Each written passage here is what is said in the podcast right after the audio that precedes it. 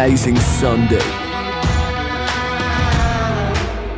Ich möchte dich in eine Vorstellung mit hineinnehmen und zwar stell dir mal vor, du wärst äh, an einem wunderschönen Urlaubsort, an einem wunderschönen Strand und es ist ein Ort, wo du ganz alleine bist. Das ist so ein Beachhaus, nicht, vielleicht nicht alleine, sondern mit deiner Traumperson daneben, mit deiner Partnerin, mit deinem Partner, mit deinen besten Freunden und es ist ein Ort, den niemand kennt außer ihr.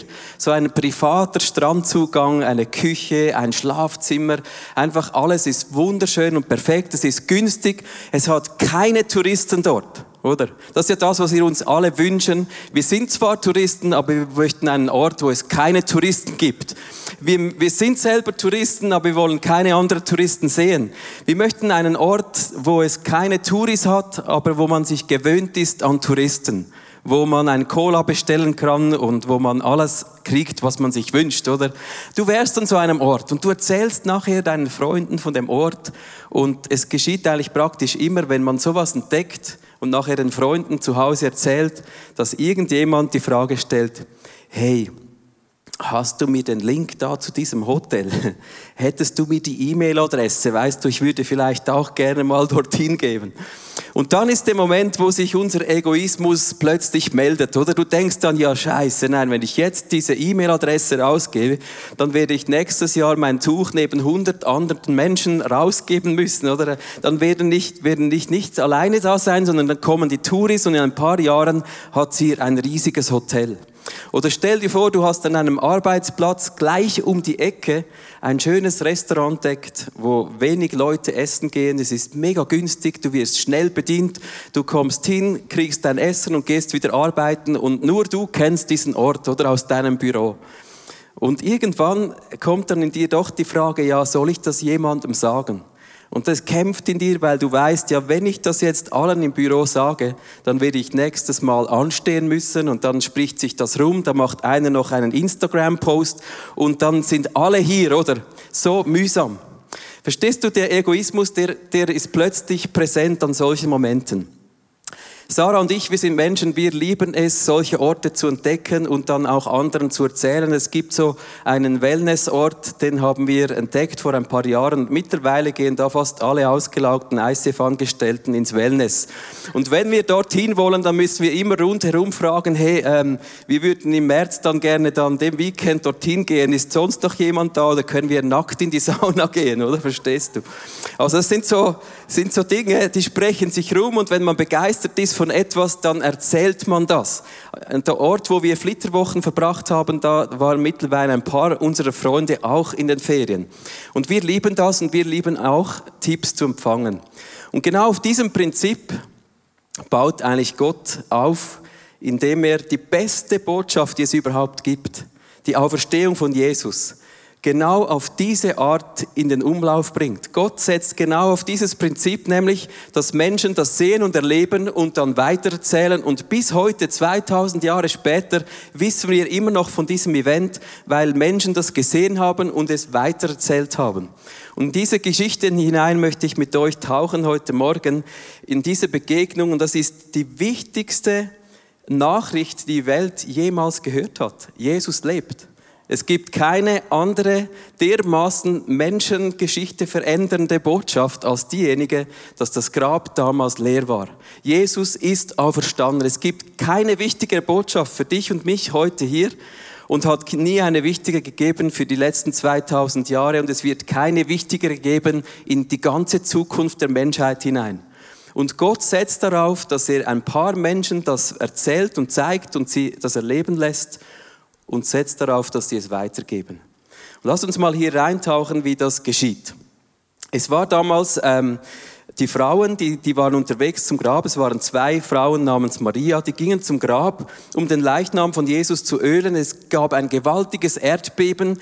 Ein Engel hat den Stein weggerollt und die Wachtposten dort, die sind wie tot zu Boden gesackt. Und dann geschieht Folgendes. Der Engel wandte sich an die Frauen. Fürchtet euch nicht. Ich weiß, dass ihr Jesus, den Gekreuzigten, sucht. Er ist nicht mehr hier. Er ist auferstanden, wie er es vorhergesagt hat. Kommt her und seht euch die Stelle an, wo er gelegen hat. Und dann beeilt euch, geht zu seinen Jüngern und sagt ihnen, dass Jesus von den Toten auferstanden ist. Er wird euch nach Galiläa vorausgehen und dort werdet ihr ihn sehen. Diese Botschaft soll ich euch ausrichten. Also dieser Moment, das ist der Moment, die Good News überhaupt und Gott überlegt sich wahrscheinlich sehr viel, wie er diese Botschaft in die Weltgeschichte hineinbringt, weil da kommt es extrem darauf an, was jetzt geschieht mit dieser Botschaft, dass Jesus lebt, dass dieses Grab leer ist. Und Gott hat mal vielleicht den ersten Gedanken gemacht, wem erzähle ich das? Wem zeige ich das als erstes? Ja, wem erzählst du etwas, dass du willst, dass es sich möglichst schnell verbreitet, oder? Einem Fischer. Erzählst du das einem Fischer? Die Fischer, oder? Das sind solche Typen hier, die werfen die Angel aus. Und dann schlafen sie fast ein, oder? Der Kollege, hey, hast du was Neues zu erzählen? Der andere wahrscheinlich erwacht kam und überlegt, ja, Nein, nichts Neues. Also erzählst du einem Fischer etwas, dass du möchtest, dass sich die ganze Welt daran erinnert? Nein, du erzählst es den Frauen, das ist ja logisch. Als erstes waren die Frauen dort am Grab und die konnten das weitererzählen, aber Gott hat sich da viel mehr wahrscheinlich noch dran gedacht. Es ist ja nicht, die Frauen hatten damals kein Recht, niemand hat denen geglaubt. Als die dann den Jüngern das erzählten, hat das niemand zuerst geglaubt. Gott hat ihnen eine Würde gegeben. Das war gerade noch so ein Zeit-Teaching. Also als erstes hat er es den Frauen erzählt. Die zweite Frage, wie erzähle ich es? Wie bringe ich das an die Frau, damit sich das wirklich einprägt? Und mich berührt hier in dieser Bibelstelle die Aussage als erstes, kommt her und seht. Kommt her und seht, sagt der Engel zu ihnen. Als zweites sagt er dann, geht und erzählt. Aber lass uns mal den ersten Fokus auf diesen Punkt legen. Kommt her und seht. Schau, es ist so, dass wir Menschen mit verschiedenen Sinnen ausgestattet sind. Wir haben einen Sehsinn erhalten. Gott hat uns eine, einen Sehsinn gegeben, dass wir etwas sehen können. Gott hat uns Ohren gegeben, damit wir hören. Wir haben fünf Sinne erhalten.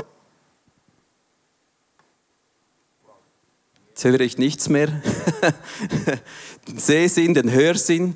Könnt ihr die vielleicht mal kurz einblenden, all, all diese Sinne. Wir haben einen Duftsinn oder einen Riechsinn. Wir können etwas riechen.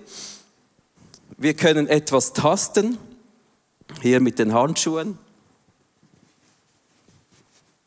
Und wir Menschen können etwas schmecken. Wir haben heute hier einen wunderbaren Fisch. Wer möchte probieren?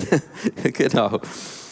Und wenn wir jetzt in diese Geschichte hineingehen und uns überlegen, was hat der Engel hier gemacht, er sagt, kommt her und seht. Er stellt sicher, dass diese Frauen nicht nur einfach aus der Distanz davon gehört haben, dass Jesus jetzt lebt, sondern er holt sie rein, er bringt sie hier ins Grab, er geht, er schaut, dass sie auf Tuchfühlung gehen mit dieser Realität, dass Jesus lebt. Das ist der Herzschlag Gottes. Er lädt diese Frauen ein, als erstes in dieses Grab hineinzukommen und sagt, schaut her, die Tücher liegen noch da, Jesus ist weg, er tastet das.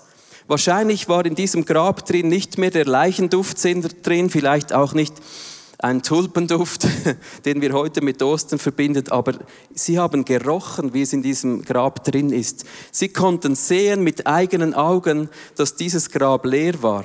Und sie hörten die Botschaft des Engels, hey, Jesus ist da verstanden. Gott war es so wichtig, dass auf allen Sinnen, außer vielleicht dem Geschmackssinn, ähm, weiß nicht, ob es nach Fisch gerochen hat dort, aber vielleicht hat jemand da noch getastet, wie es da schmeckt im Grab drin, keine Ahnung. Gott hat mit diesem Engel auf vier Kanälen diese Frauen darauf aufmerksam gemacht, dass Jesus lebt. Und schau, das ist so genial, dass wir einen Gott haben, dem es wichtig ist, dass diese Botschaft ankommt auf allen Kanälen. Wenn wir weitergehen in der, in der Geschichte, wie Jesus sicherstellt, dass die Botschaft sich verbreitet, dann sehen wir genau dasselbe Prinzip. Jesus begegnet als nächstes diesen beiden Maria-Ladies. Der Maria begegnet er, schauen wir das in Johannes 20, 17. Kaum gehen sie weg vom Grab und da sagt Jesus irgendwann, wo sie ihn so lange festhalten, um die Füße in Klammern, sagt er, hey, halte mich nicht länger fest. Wahrscheinlich war ihm das fast zu nahe, oder? Jesus hat sichergestellt, dass diese Frauen auf Tuchfühlung mit ihm gehen konnten. Die haben ihn gesehen, die haben ihn gehört, die haben ihn gerochen, die haben ihn berührt.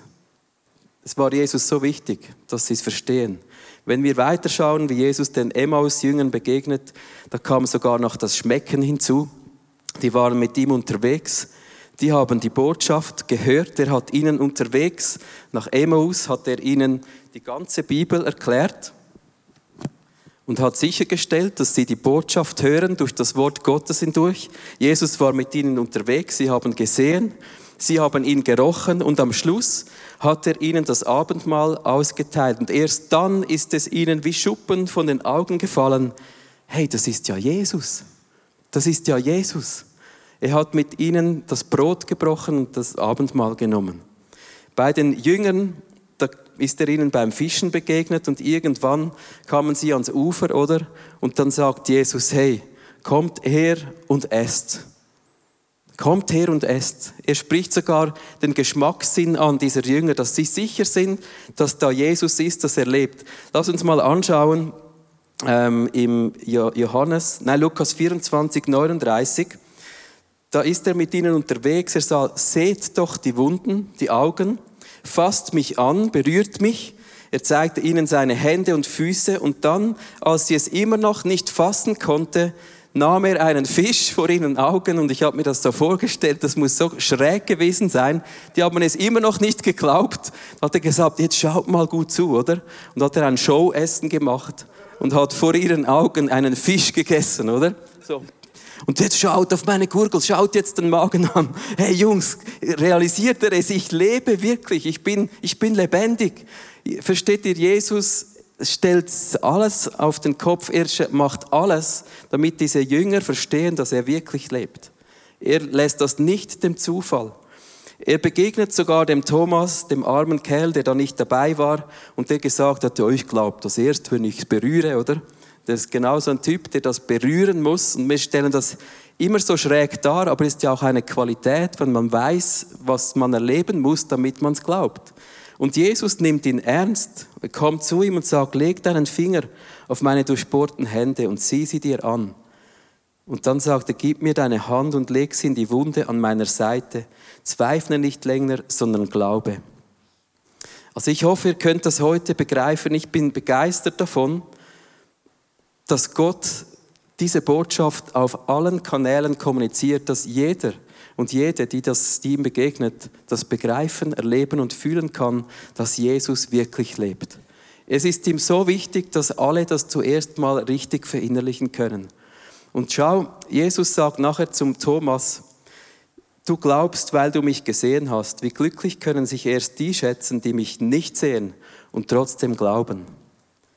Wir leben heute in einer Zeit, wo man Jesus nicht mehr ständig so um die Füße sich festklammern kann. Er läuft nicht mehr seit 2000 Jahren auf dieser Welt herum. Irgendwann musste diese Botschaft auch anders noch vermittelt werden können. Das wäre ein, ein Wahnsinnjob gewesen, wenn Jesus jeden Tag auf der Welt herumgehen müsste und allen noch seine Wunde zeigen müsste.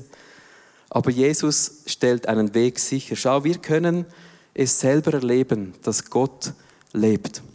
Im Psalm 34 steht, schmeckt es selbst und seht mit eigenen Augen, dass der Herr gütig ist.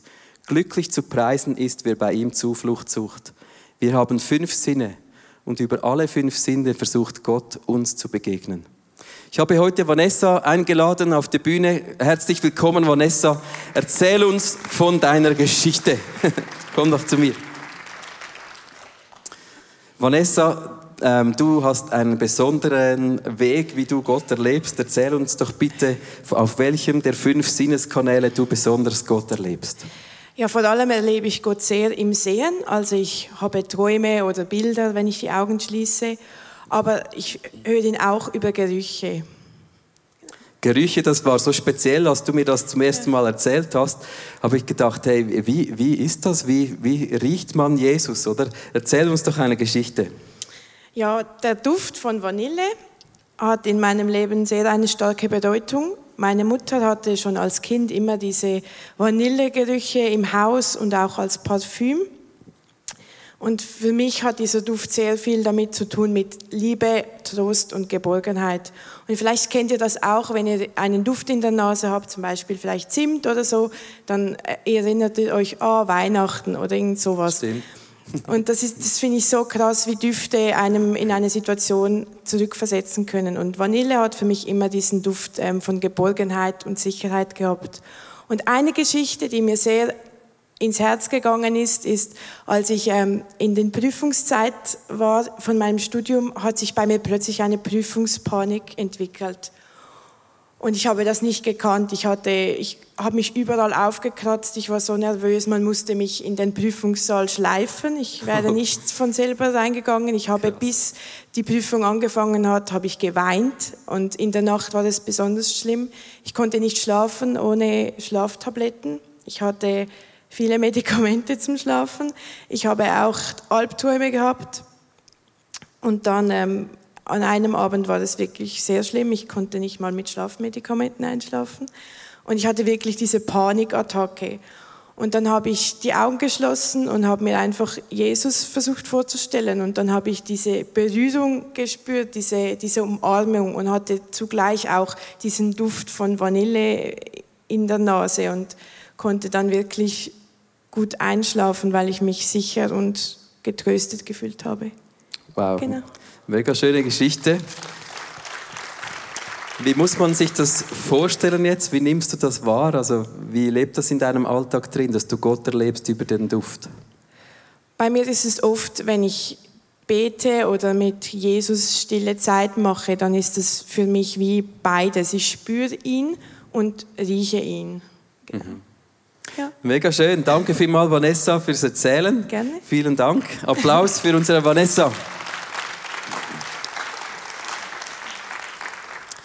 Schau, ich denke, Gott hat auf verschiedene Arten Möglichkeiten, dich abzuholen. Vielleicht ist das jetzt nicht deine Art mit dem Duft, aber vielleicht bist du eine Person, die über das Gehör über Predigten, über die Bibel, die du liest oder auch hörst, die Botschaft von Gott dir reinziehst. Vielleicht ähm, ist es über das Sehen, dass du in der Natur bist und Gott spricht dich an durch, durch irgendetwas, das du in der Natur siehst, eine Pflanze, die durch, durch den Beton hindurch ihre Wurzeln hochgräbt und das spricht zu dir oder einen wunderschönen Ort in der Natur drin. Es gibt verschiedene Arten auch von inneren Bildern, wie Gott zu dir sprechen kann. Vielleicht bist du eine Person, die über den Geschmack Gott erlebt, das Abendmahl. Ich kenne einige Personen, die täglich das Abendmahl nehmen, einfach damit sie über diesen Sinn auch aktiviert werden und sich bewusst machen können, Jesus lebt, er liebt mich oder über den Tastsinn, dass du eine Person bist, die die Geborgenheit braucht. Vielleicht, äh, ähm, ja, vielleicht bist du eine Person, die gerne Wellness hat und über einen schönen Ort und Wärme ähm, über den Körper wahrnehmen kann. Ich kenne auch Leute, die zum Teil Schmerzempfinden haben, wenn sie für jemanden beten und das ist ein Schmerz, den sie an einem, am eigenen Körper leben und dann für die, die Person am richtigen Ort beten. Gott stellt sicher, dass du und ich dass wir ihn erleben auf allen fünf Sinnen, auf allen Kanälen. Das Erste, was der Engel macht in diesem Grab, er sagt, kommt und seht. Vielleicht bist du heute hier und du hast keine Begegnung mit Jesus gehabt. Vielleicht sehnst du dich endlich wieder mal Jesus zu erleben. Dann sag ihm das. Ich glaube, Gott hat eine unglaubliche Leidenschaft, uns dort abzuholen, wo wir sind. Es ist ihm wichtig, dass du ihn persönlich erlebst. Es ist ihm wichtig, dass du nicht irgendetwas über Jesus vom Hören sagen weitererzählst, sondern Jesus möchte, dass du seine Liebe spürst. Und deshalb hat er uns mit fünf Kanälen ausgestattet. Deshalb benutzt er diese auch, um an dein Herz heranzukommen. Und ich glaube, er wird heute auch in dieser Celebration, auch in der nächsten Woche zu dir sprechen, wenn du dir das wünschst. Wenn wir das anschauen, was Jesus als nächstes tut oder was geschieht oder was die Engel auch zu den Frauen hier sagen, sie sagen als zweites, geht und erzählt den Jüngern. Geht und erzählt es, oder?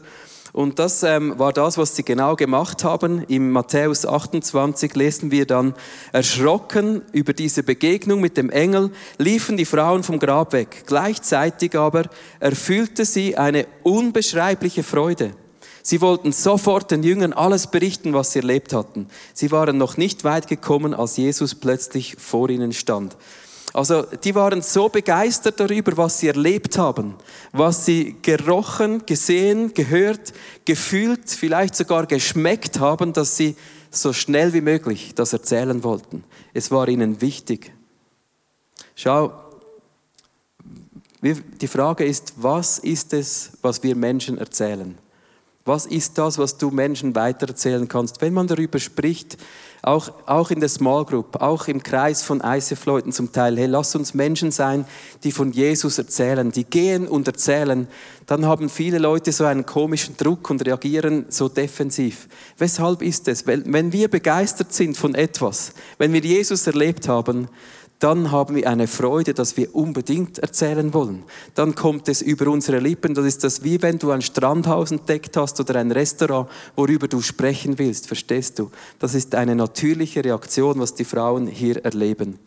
Die Frage ist, was erzählen wir? Und wenn wir in der Bibel lesen, was Jesus ihnen sagt, was sie erzählen sollen, dann finde ich das spannend. In Matthäus 28, Vers 10, da steht, als sie Jesus erlebt, äh, begegnen, Fürchtet euch nicht, geht und sagt meinen Brüdern, sie sollen nach Galiläa kommen.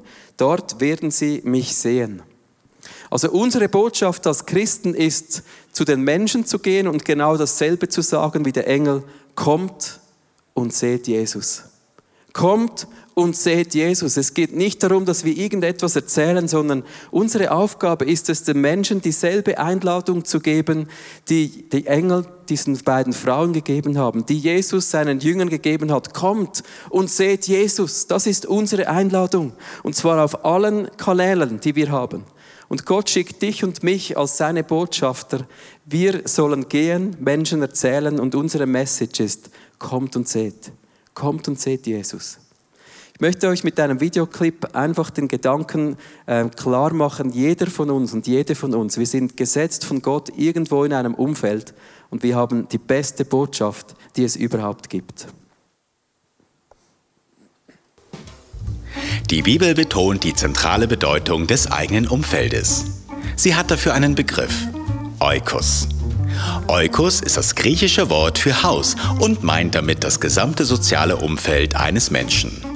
Also die Leute um einen herum, die man mag oder mögen müsste. Werfen wir dazu einen Blick in die Bibel. Da ist der kleine Mann auf dem Baum, Zachäus. Nach seiner Bekehrung betont Jesus die besondere Bedeutung seines Eukos.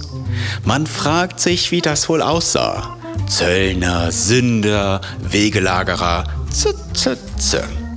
Aber Jesus wendet sich an Zachäus und sagt, Heute ist ein großer Tag für dich und deine Familie, dein Eukos. Denn Gott hat euch heute als seine Kinder angenommen. Als Andreas sich für Jesus entschied, hört er davon sofort sein Eukos.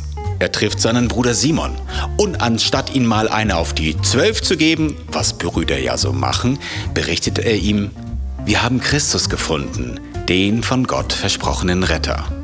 Klingt komisch, war aber so. Da gibt es auch noch einen Zöllner Levi. Als er wusste, dass Jesus ihn besuchen würde, überraschte er diesen mit einer riesen Hangout-Supersause. Alle seine Kollegen, Freunde waren bei ihm versammelt. Und das Lustige, gerade auch die Menschen mit schlechtem Ruf. Denn diese waren sein Eukos, die von Jesus hören sollten. Zum Abschied schenkte Levi ihm dann noch eine Jeans. Ach nee, das äh, war, glaub, etwas anderes. Das natürliche Umfeld der Menschen in der Bibel hat es immer erfahren, wenn Jesus in ihr Leben trat. Und seien wir mal ehrlich, über Jesus mit Freunden und Familie zu reden, ist schon netter, als darüber zu diskutieren, wer den Abwasch macht. Ja, yeah, neben mir ist Sabine. Neben mir ist Sabine. Herzlich willkommen. Applaus für Sabine Wieberneit. Du bist, ähm, ja nein, erzähl du, wer du bist und äh, wo du in deinem Umfeld von Jesus erzählst. Ja, ich bin Sabine und seit 31 Jahren mit meinem Mann Thomas verheiratet, kommenden März. Und von Anfang an war für uns klar, dass wir einen einladenden Lebensstil führen wollen. Wir haben uns entschieden, uns nicht zurückzuziehen, so auf einer frommen Insel zu leben, sondern wir wollten nach außen leben und Kontakte pflegen. zu den unterschiedlichsten Menschen.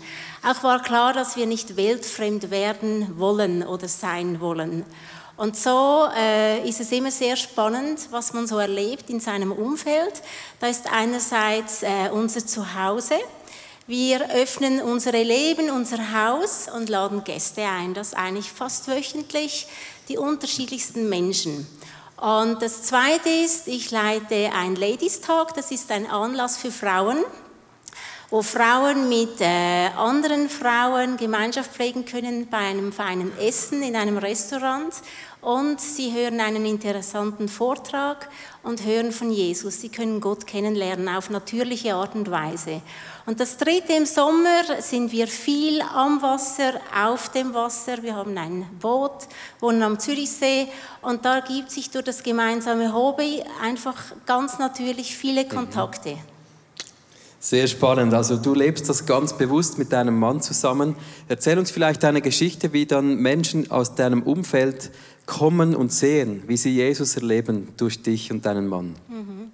Ja, wir beten auch immer ganz konkret, dass Gott die Menschen, die ein offenes Herz haben, zu uns führt. Und das erleben wir sehr häufig. Es ist extrem spannend und immer wieder abenteuerlich. Und so kommen Leute zu uns auf den Hof oder sie fragen uns Sachen, sie äh, sind interessiert. Und eine Person, die war über Jahre, kam sie immer an diese Frauenanlässe und an Weihnachten haben wir sie auch eingeladen zum Essen und dann hat sie gesagt, ja, sie hat sich ganz klar entschieden für Jesus. Und das ist natürlich das, das Wichtigste oder Schönste wenn eine Person sich entscheidet für Jesus. Mhm. Und auch ganz spannend und wichtig ist also äh, Zusammenarbeiten mit dem Heiligen Geist. Ich weiß nicht, was die andere Person braucht. Ich weiß nicht, wo sie steht. Und da äh, gibt der Heilige Geist ganz konkrete, spezifische Tipps. Und das ist auch so wertvoll. Danke vielmals fürs Erzählen. Ich weiß, ihr habt äh, ein großes Umfeld. Ihr lebt das, jeden Samstag das Haus zu füllen mit Menschen, gerade auch gestern wieder. Ist so cool und inspirierend für mich zu sehen, wie ihr Menschen einlädt und sagt, kommt und seht Jesus. Danke vielmals, Sabine, äh, fürs Erzählen.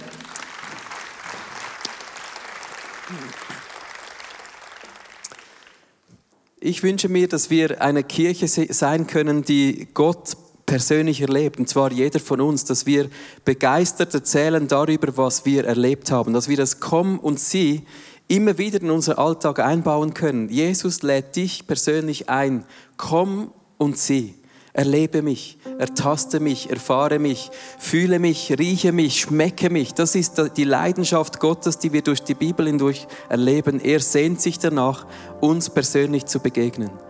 Und als zweites sagt dieser Engel, geht und erzählt. Geht und erzählt. Und auch Jesus sagt diesen Jüngern, die dann endlich begriffen haben, nachdem sie den Fisch seine Gurgel runterschlucken sehen haben, hat er gesagt, und jetzt geht in alle Welt und macht die Menschen zu meinen Jüngern. Das ist das Gegenspiel von Kommen und Sehen und Gehen und Erzählen. Und lass uns Menschen sein, die auf beiden Ebenen uns zu Hause fühlen. Ich bin so begeistert im Moment wieder, auch in meinem Umfeld Menschen von Jesus zu erzählen, dort wo ich wohne. Ich hatte vor, vor mehreren Wochen den Eindruck, ich soll immer wieder meinen Sohn vom Fußballspielen abholen und habe dann Leute kennengelernt dort und vor, auch kurz vor Weihnachten hat dann der Trainer eines meiner Jung, einer meiner Jungs hat sein Leben Jesus anvertraut. Einfach durch diese paar Begegnungen, die wir hatten und wir sind jetzt zusammen unterwegs. Jede Woche treffen wir uns. Ich darf ihm erzählen, wer Jesus ist. Ich darf miterleben, wie er Jesus persönlich kennenlernt. Und ich durfte einfach für ihn so eine Art Wohlgeruch sein. Ich durfte für ihn ähm, ein Augenöffner sein, dass er Jesus sieht. Ich durfte eine Einladung aussprechen, komm und sieh Jesus und bin mit ihm unterwegs. Darum geht es. Unsere Botschaft ist nicht irgendeine Theorie, eine Diskussion, sondern die Botschaft, komm und sieh, erlebe Jesus. Ich möchte heute Morgen diesen Blumenstrauß verschenken, einfach weil ich Freude habe daran. Und ich habe gedacht, ich gebe den hier gleich in die erste Reihe. Komm doch mir kurz entgegen. Darf ich den dir schenken? Einfach ein kleiner Wohlgeruch von Jesus. Applaus für dich. Das ist die Art, wie Jesus ist. Er möchte, dass wir beschenkt sind, dass wir Freude haben. Wir gehen jetzt in eine Gebetszeit hinein und du hast verschiedene Möglichkeiten in dieser Gebetszeit, Gott zu erleben. Wir haben einerseits auf deiner rechten Seite dort beim Gebetsgarten das Abendmahl parat. Da kannst du schmecken, da kannst du was anfassen. Ähm, es hat einen Ort, wo wir etwas sehen können, Bilder anschauen. Vielleicht erlebst du Gott heute in der Worship-Zeit, indem du ein Bild anschaust und das zu dir spricht. Auch auf der linken Seite hat es verschiedene Stationen. Du kannst mit allen fünf Sinnen jetzt eintauchen in den nächsten paar Liedern, um deinen Gott zu erleben. Vielleicht ist das schräg für dich, dann kannst du es auch sein lassen, am Ort sitzen bleiben. Du kannst der Musik zuhören, aber selbst das ist wieder ein Kanal, den Gott braucht. Ich glaube, er wird heute Morgen genau alle Kanäle benutzen, um dich einzuladen, zu sehen. Komm und sieh Jesus. Und schau, es hat auch an, überall an diesen Plätzen wird es so Zettel haben. Vielleicht spricht Gott heute zu dir, auch in welches Umfeld er dich schickt. Ich durfte das wieder praktisch erleben, dass er einem manchmal einfach ganz einfach einen Eindruck gibt, ein Wort gibt, wo wir von ihm erzählen dürfen. Und dann trägt das Frucht, dann bewegt das etwas, weil es von ihm kommt.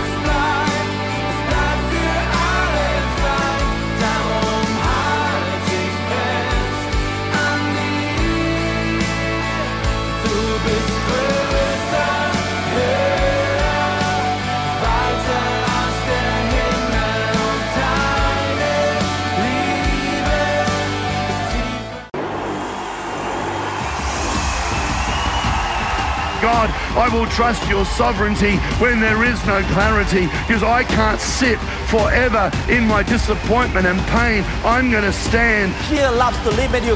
Fear loves to keep you where you are. Fear wants you to do what you have always done and never do anything else. Fear wants to shackle your potential, and fear always wants to limit you. Jesus, I'm afraid. Jesus, let's do it. And there are moments when you are in a ladder, when you are facing an area where you're super afraid. Don't give up.